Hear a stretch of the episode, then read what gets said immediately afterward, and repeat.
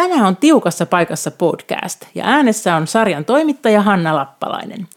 Sarjan jaksoissa tavataan kiinnostavia eteläkarjalaisia, jotka jakavat elämän kokemuksiaan tiukkoja paikkoja kaihtamatta.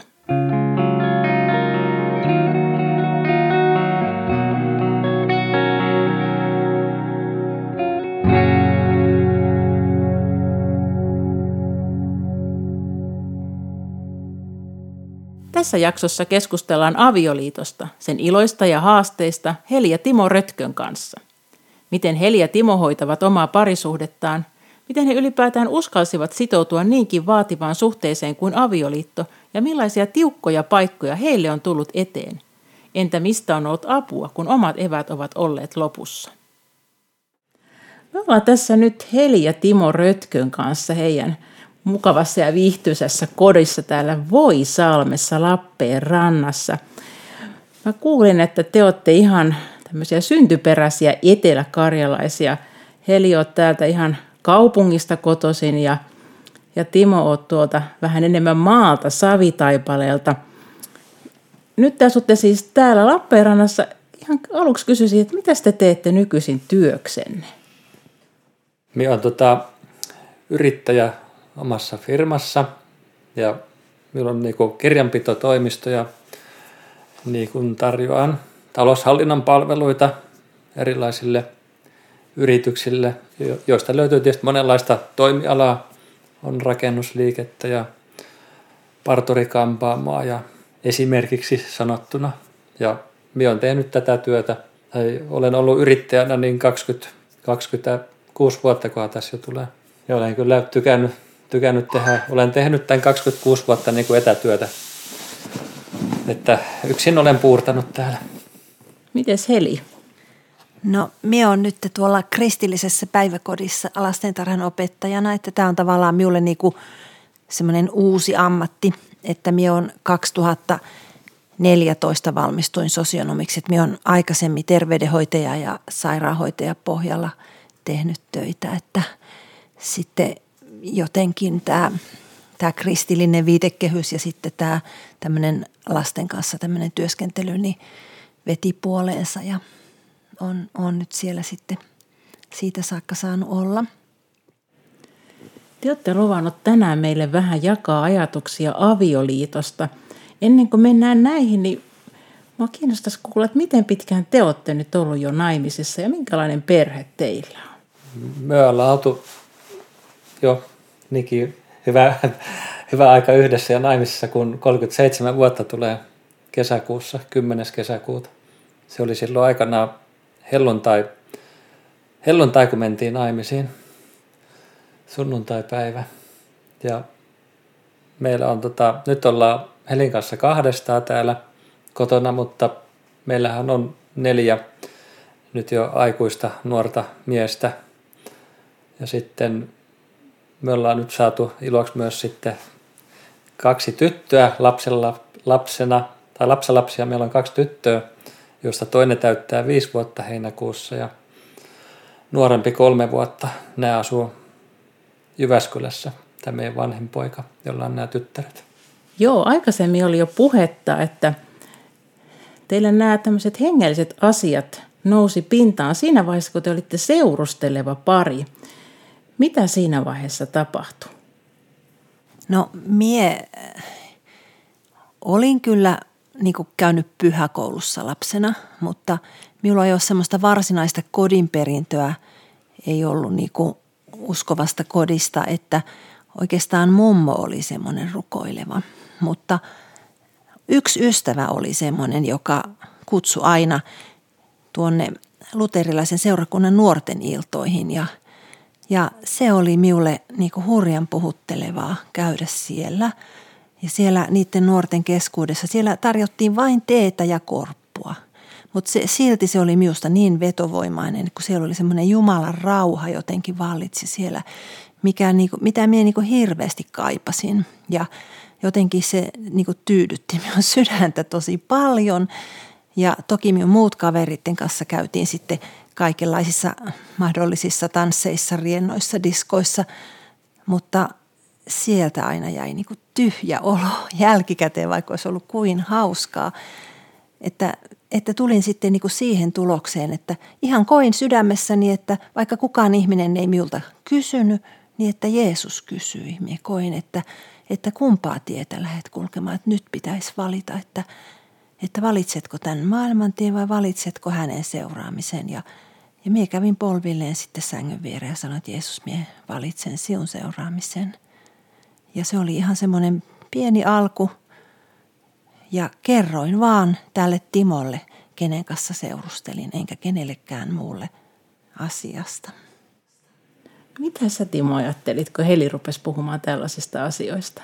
Oikeastaan niin se tuntui hyvältä ja ajattelin, että hän on niin kuin turvallisissa käsissä jotenkin. Mä en tietysti itse ymmärtänytkään siinä vaiheessa sitä ihan tarkkaan, mutta tota, niin oikeastaan taisi kannustaa, kannustaa jollain tavalla, että, että se on hyvä asia, jos minä oikein muistan. Mutta minulla oli joku aikaisempi ihmissuhde, jossa minä, niin kuin, minä en tiedä, miten minulla oli sitten tullut sellainen tilanne, että kun minä piti häntä rohkaista, niin minä jotenkin mainitsin niin kuin Jumalan rakkauden tälle toiselle ihmiselle. Et minä jotenkin kai tiesin, niin kuin, että Jumala on, mutta tuossa vaiheessa en vielä niin kuin henkilökohtaisesti ollut osannut kääntyä Jumalan puoleen. No miten se sitten sun kohdalla tapahtui? No me kun seurusteltiin ton Helin kanssa sitten, niin hän, hän vei minulta sitten niihin hengellisiin juttuihin mukaan ja oli sitten kerran, tarvittiin draamaryhmään niin kuin miespuolistakin henkilöä, koska sinne tarvittiin miespuolinen henkilö siksi, että ne esittää Jeesusta siinä draamaryhmässä ja sitten tuo Heli tyttöystävänsä kanssa narrasi minulta mukaan sitten, että lähde vaan mukaan, lähde vaan mukaan, että ei, ei, ei siellä varmaan joudu mitään tekemään. Sitten kun me menin sinne mukaan, niin tämä, joka veti sieltä draamaryhmään, se innostui heti silmin nähden ja suorastaan naulitsi minut seinään sitten, että sinä olet Jeesus. Sitten minä siinä kädet raamassa levittelin käsiä siellä ja vaikka en vielä itse tuntenutkaan Jumalaa siinä vaiheessa. Mutta sitten tämä ryhmä meni kerran johonkin telttakokoukseen ja tämä ryhmän vetäjä kertoi omasta elämästä ja omista ratkaisusta Jeesuksen puoleen. Niin sitten minä oivasin, että tuota minä en vielä kokenutkaan, että minä pyytäisin, että, että Jeesus tulisi minun sydämeen asumaan. Ja sitten, ja sitten sen päivän päätteeksi illalla kämpillä vuoteen viereen rukoilin ja pyysin, että Jeesus tuli minun sydämeen asumaan. Ja anna minulle minun synnit, synnit anteeksi.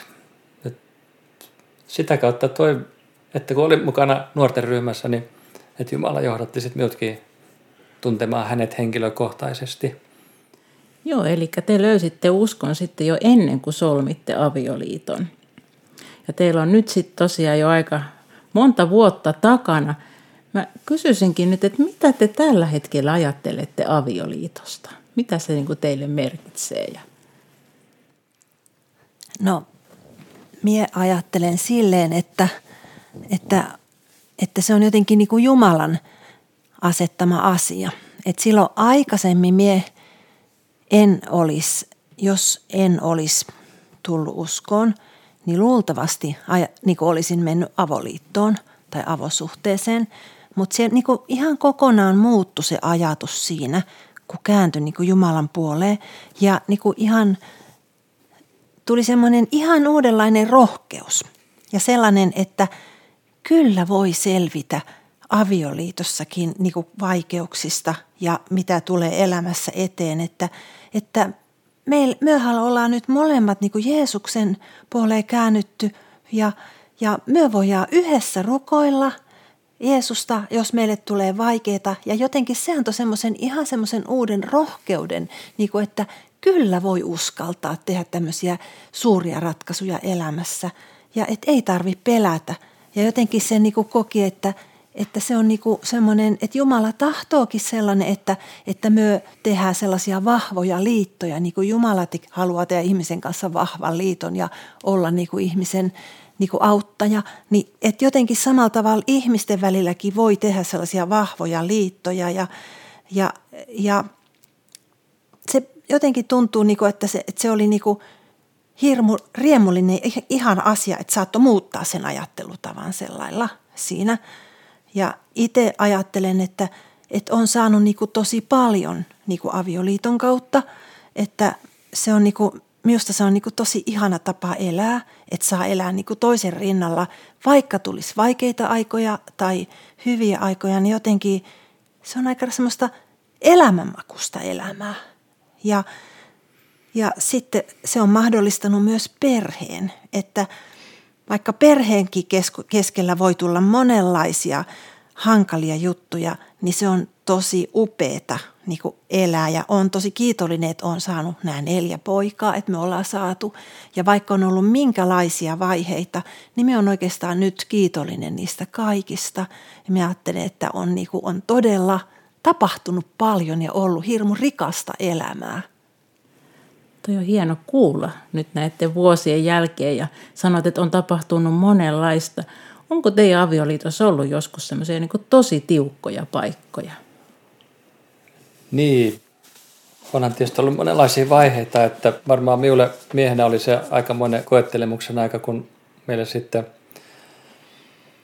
syntyi ensimmäinen lapsi ja sitten tuli toinen, kolmas ja neljäs. Ja meillä oli tietysti ennen näitä lapsia myös se vaikea tilanne, kun me kovasti haluttiin lasta, mutta sitten kun näytti, ettei lasta saadakaan ja sitten siinä oli meillä ruko, ruko, tai rukoiltiin paljon sitä, että Jumala antaisi meille lapsen ja mietittiin jopa, että otetaanko sitten ihan ottolapsi, lapsi, mutta sitten Jumala, Jumala omalla aikataulullaan sitten salli, että meille syntyy sitten lapsia neljä ja mut me koin siinä vaiheessa, kun oli lapset tässä pieniä ja niillä oli paljon tarpeita tietysti, että ja muistan sellaisiakin tilanteita, että minulla oli omasta mielestä kovasti tärkeitä asiaa Helille. Minä aloin sitten kertoa tätä asiaa, niin annas ollakaan sitten ryntää kohta yksi meidän lapsista siihen. Ja hänelläkin oli tärkeä asia ja se olikin sitten tärkeämpi kuin minun asia, tai ainakin minä koin sen silleen. Ja sitten minä monta kertaa tällaisessa tilanteessa jäin olemaan näppejä, niin ja varmaan petyin ja loukkaannut ja koin jotenkin, että minun tarpeet ei ollutkaan sitten niin merkittäviä. Vaikka toki ymmärsin sen, että me ollaan lapsia varten ja heidät pitää huomioida ja heitä rakastaa ja heidän tarpeisiin vastata. Se ehkä oli omaa keskenkasvuisuutta, että koin sen sitten siinä kohtaa silleen ehkä hylkäämisenäkin Helin puolelta myötä kohtaa.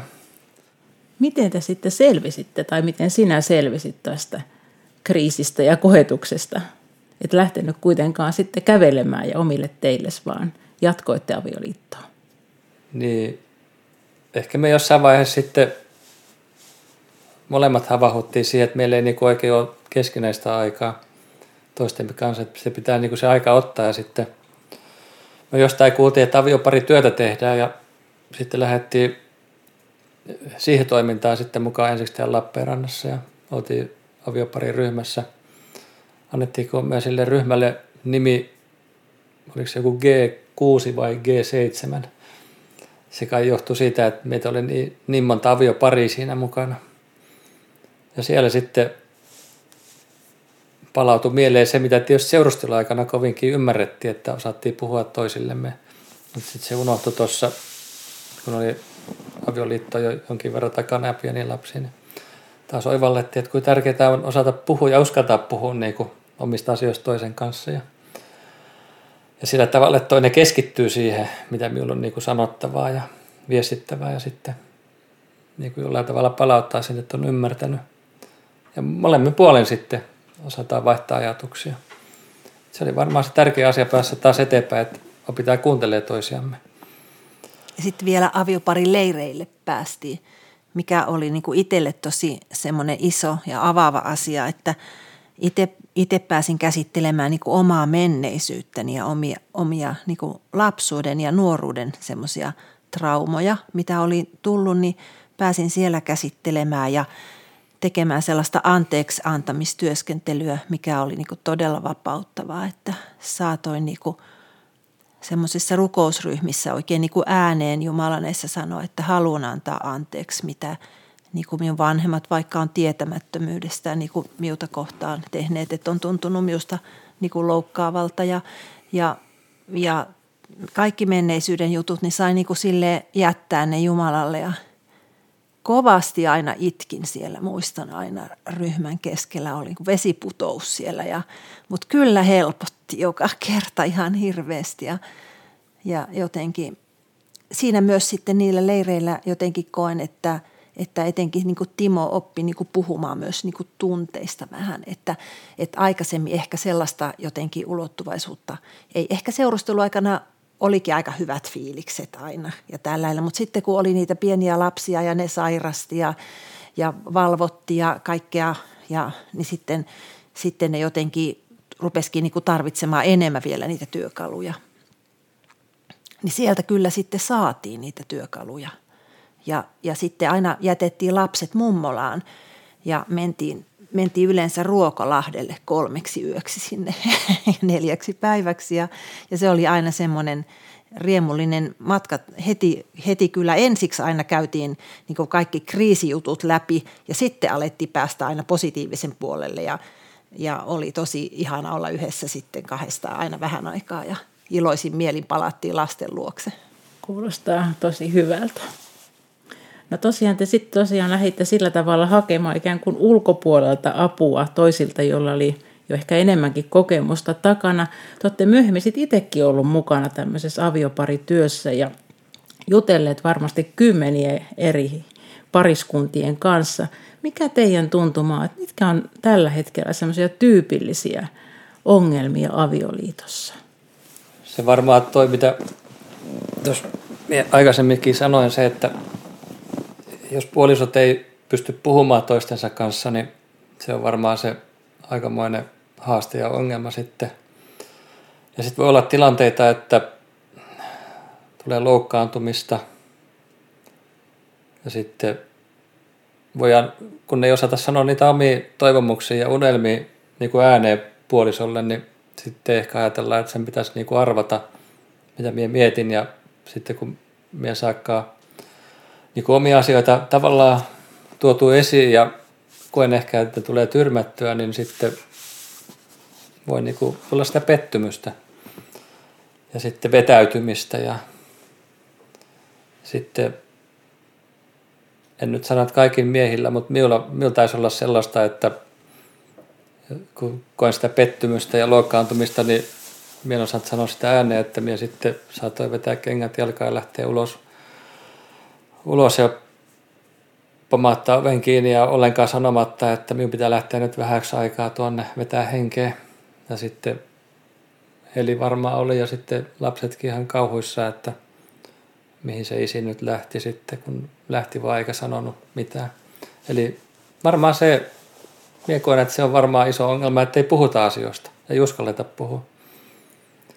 Että voisin sanoa, voisin sanoa että haluaisin rohkaista, että jos on tällaisia tilanteita, niin uskaltakaa puhua asioista. Ne aloittakaa vaikka vähän kevyemmistä asioista ja sitten siirrytään vähän vaikeampiin asioihin. Koska jos ei nyt sitten puhuta, niin sitten meidän välille tulee muuri. Se muuri voi olla aika paksu ja sitten se voi olla aika korkeakin. Ja sitten kun se on tarpeeksi isoksi kasvanut, niin voi olla, että sitä on vaikea enää sitten kiertää ja päästä takaisin sinne muurin toiselle puolelle. Tuleeko sulle, Heli, vielä mieleen jotain tämmöisiä neuvoja pareille, jotka on tämmöisessä vaikeassa kriisitilanteessa? No itse ajattelen, että, että kun itse on ollut, niin mitä, mikä on niinku itseä auttanut, niin jossain kohdassa niinku, olen vaan niinku tajunnut sen, että, että se, että kumpi, kumpi niinku siinä nöyrtyy ja lähtee niin kuin tekemään sitä sovintoa ja lähtee vaikka pyytää anteeksi toiselta, vaikka, vaikka niin kuin kokisi, että toinenkin olisi niin kuin loukannut.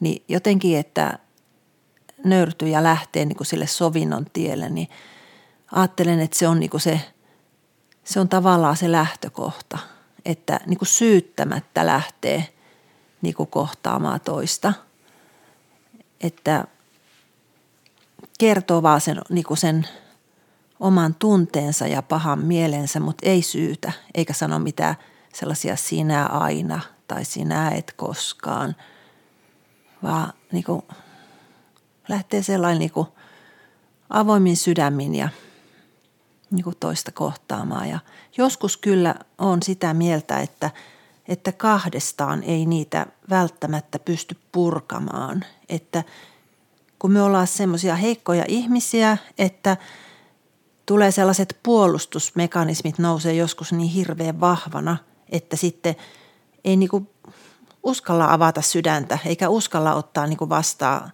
ilman, että niin kuin sinkoaa jotain takaisin toiselle, niin silloin se toinen pariskunta siinä mukana niin auttaa, tukipari, niin se auttaa siinä, että silloin yleensä puhuu toiselle sellainen niin kuin sivistyneemmin ja kauniimmin, että toinen pystyy niin kuin kuuntelemaan paremmin ja ottamaan vastaan ja Ja se auttaa myös se tukipari siinä kuuntelemisessa, että sitten ihminen rupeekin helpommin kuuntelemaan puolisoa. Ja, ja myöskin siinä, että sitten voi, voidaan vähän ohjata, että miten se kannattaa kertoa se asia. Että, että, ja just tätä ymmärtämispalautetta, että toinen, niin kuin, toinen voi palauttaa sen, eikä saa puolustautua. Että toinen saa kertoa kaikki sydä, sen yhden asian, mikä sydäntä painaa ja virke kerrallaan ja toinen aina sitten palauttaa sen tunteen ja asian. Ja täh- tähän niin kuin tarvii myös sen tukiparin ohjausta. Ja tämä on ollut monesti sellainen, että, että monet ihmiset on sanonut, että ihan ensimmäistä kertaa minusta tuntui, että minä tulin kuulluksi. Että tuo toinen jakso kuunnella loppuun saakka minun asian. Ihan minun mielestä tämmöisillä pienilläkin askelilla jo niin kuin voidaan lähteä liikkeelle. Heititte vielä, kun vähän viriteltiin jo tätä teemaa, tämmöistä ajatusta toisesta tämmöisenä hyvän, joku hyvän tahdon ihminen vai mikä oli tämä ajatus? Haluatteko niin, te hyvän, avata? Hyvän tahdon henkilö no niin. Oli se asia, mikä tuli esiin. Ja, mutta Heli osasi sen hyvin avata, että mitä hyvän tahdon henkilö niin kuin tarkoittaa, niin suomenna siihen se. No hyvän tahdon henkilö on semmoinen, että minä voisin antaa esimerkin. Tota...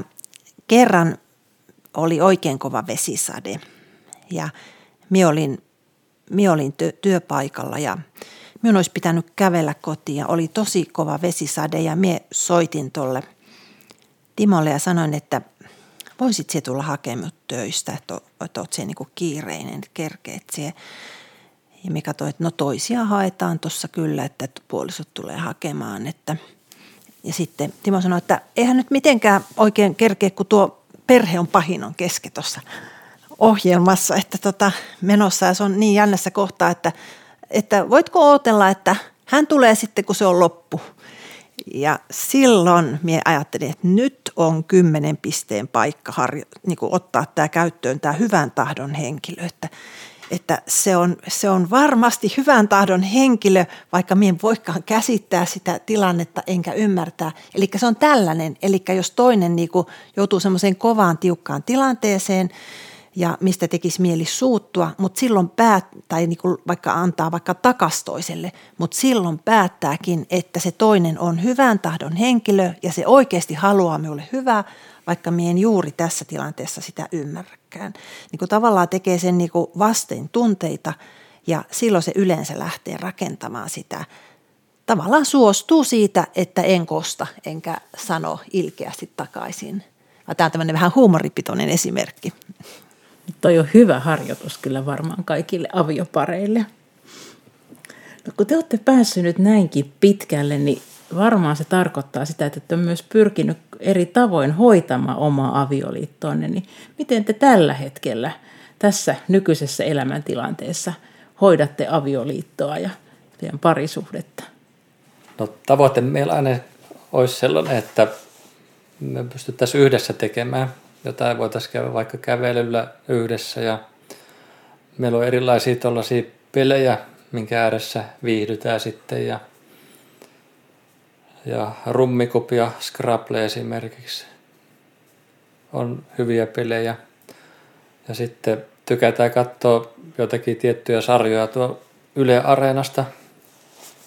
Tykätään pyydäs katsoa Herkule Poirot nimistä yksityisetsivä ja hänen harmaita aivosoluja, kun hän ratkoo niitä visaisia pulmia. Ja... Me tietysti tykätään mennä yhdessä nyt tuonne saunomaan ja ottaa hyvät löylyt siellä ja nautitaan siitä sitten. Ja Sellaista niin kuin yhdessä, yhdessä tekeminen on varmaan se kaikista tärkeintä, kun tahtoo tuo työelämä olla sellainen hajottava, että siellä menee voimat useasti aika vähin, niin olisi sitten tärkeää, että kuitenkin jaksettaisiin olla yhdessä. Ja ainakin vaikka hymyillään, kun tavataan sitten työpäivän jälkeen ja aamulla, kun niin aamulla useasti halataan toisiamme ja toivotetaan siunattua päivää, että se on tosi sellainen kiva startti päivällä. Sitten minä ajattelin sitäkin, että silleenkin voi hoitaa avioliittoa, että, että niin kuin valitsee, että miten asennoituu puolisoon. Että niin kuin, jos niin kuin päättää niin kuin silleen asennoitua, että haluaa niin kuin kunnioittaa ja haluaa puhua niin kuin kauniisti ja ystävällisesti, niin sekin on sellaista avioliiton niin kuin tietoista hoitamista, että niin kuin haluaa, haluaa osoittaa toiselle, että kuin tärkeä tuo toinen on siinä rinnalla. Että ei ole mitenkään samantekevää, vaan niin kuin itsekin minä ajattelen, että joka ilta kun minä käyn Timon viereen nukkumaan, niin minä aina pidän sitä ihmeenä. Toi on hieno asenne. Niin, kuitenkin niin me ei kukaan tiedetä, mikä on meidän päivien luku, niin huomattaisiin se puoliso siinä vierellä, kun hän on siinä vierellä vielä. Ja voitaisiin vaikka tuoda niitä kukkia tässä vaiheessa. Minä vähän huono ostaa heille kukkia, mutta joskus minä muistan ja onnistun siinä. Ja se on kyllä näkemisen arvoinen tuo Helin ilme, kun hän on onnellinen, kun saa kukka kimpun. No, tässä on käynyt jo tosi selväksi, että myöskin teille toi henkilökohtainen usko ja usko Jumalaan on semmoinen kantava voima. Miten se näkyy ihan teidän käytännön arjessa? No, minä ajattelen, että varmaan se näkyy siinä, että, että me niin kuin halutaan selvittää meidän asiat. Mitä, että, niin kuin, että, että meillä on niin kuin semmoinen halu niin kuin pyytää ja antaa anteeksi. Jotenkin se Jeesuksen niin kuin malli, että niin kuin kuuntelin Radio Data tuossa, niin sanottiin, että, se on su- että anteeksi antaminen on niin kuin kaikista suurinta rakkautta. Ja tietenkin Jumalan anteeksi antaminen, mutta kuitenkin niin kuin itsekin, niin kuin, että haluaisi niin kuin oppia Jeesusta seuraamaan, niin silleen justi, että haluaisi aina antaa anteeksi. Eikä jättää mitään niin kuin sydämelle, mitään sellaista, niin kuin, mitä jää sitten niin kuin painamaan mieltä, vaan mieluummin niin kuin antaa niin kuin vaikka rukoilee ja pyytää Jumalalta voimaa ja apua, että voisi vois antaa anteeksi eikä jäisi sellaiseksi kaunaiseksi. Niin se on ainakin yksi semmoinen, niin kuin just semmoinen asenneasia, mikä varmaan johtuu siitä, että on uskossa. No, mistä asioista te olette tänään kiitollisia? No, kiitollisia siitä, että, että saa olla yhdessä. Ja kiitollisia siitä, että Jumala on antanut meille ne neljä poikaa, neljä ihanaa poikaa. Ja sitten kiitollisia näistä maailman suloisimmista lapsenlapsista. Ja sitten, sitten ollaan kiitollisia siitä, että saadaan uskoa ja turvautua Jumalaan ja Ja että meillä on riittävästi terveyttä ja oikeastaan ihan tästä koko elämänlahjasta voi olla kiitollinen. Onko vielä jotain, mistä te haaveilette tai unelmoitte? Mielestäni on kiva ajatella myös sitä, että meillä on niin kuin pitkä yhteinen historia takana. Ja jos me mietitään historiaa, saataisiin kerrytettyä sille, että sitten vielä vähän vanhempana kivoja iloita siitä, että ollaan yhdessä saatu jatkaa tämän elämän taivaalla. Niin pitkään kuin taivaan isä meille suo elinpäiviä. Mutta että minä haluan olla niin kuin silleen kiitollinen, tai uskon, että meillä on hyvä tulevaisuus edessä. Ja iloitaan siitä, mitä meillä tällä hetkellä on niin kuin toisemme. Tässä on tullut vastaan kyllä paljon semmoista ajattelemisen aihetta ja tosi hienoja, ihan konkreettisiakin neuvoja, joita voisi soveltaa myös omaa avioliittoon. Ja haluankin kiittää teitä nyt, Heli ja Timo, tästä keskustelusta. Kiitos, kun jaoitte omia kokemuksia ja tosi arvokkaita neuvoja ja viisauksia meille, joilla on vähän vähemmän matkaa takana. siunausta ja kaikkea hyvää teidän kevääseen. Kiitos. Kiitos. Tämä oli Tiukassa paikassa podcast. Herättikö kuulemasi keskustelu ajatuksia tai kysymyksiä? Kaipaatko tukea oman elämäsi haastavissa tilanteissa? Voit ottaa yhteyttä Lappeenrannan helluntaiseurakuntaan ja sen työntekijöihin. Voit myös lähettää palautetta ohjelmasta seurakunnan sähköpostiosoitteeseen. Yhteystiedot löytyvät seurakunnan nettisivulta osoitteesta lappeenrannanhelluntai dash s r k piste f i. Kiitos kun olit mukana.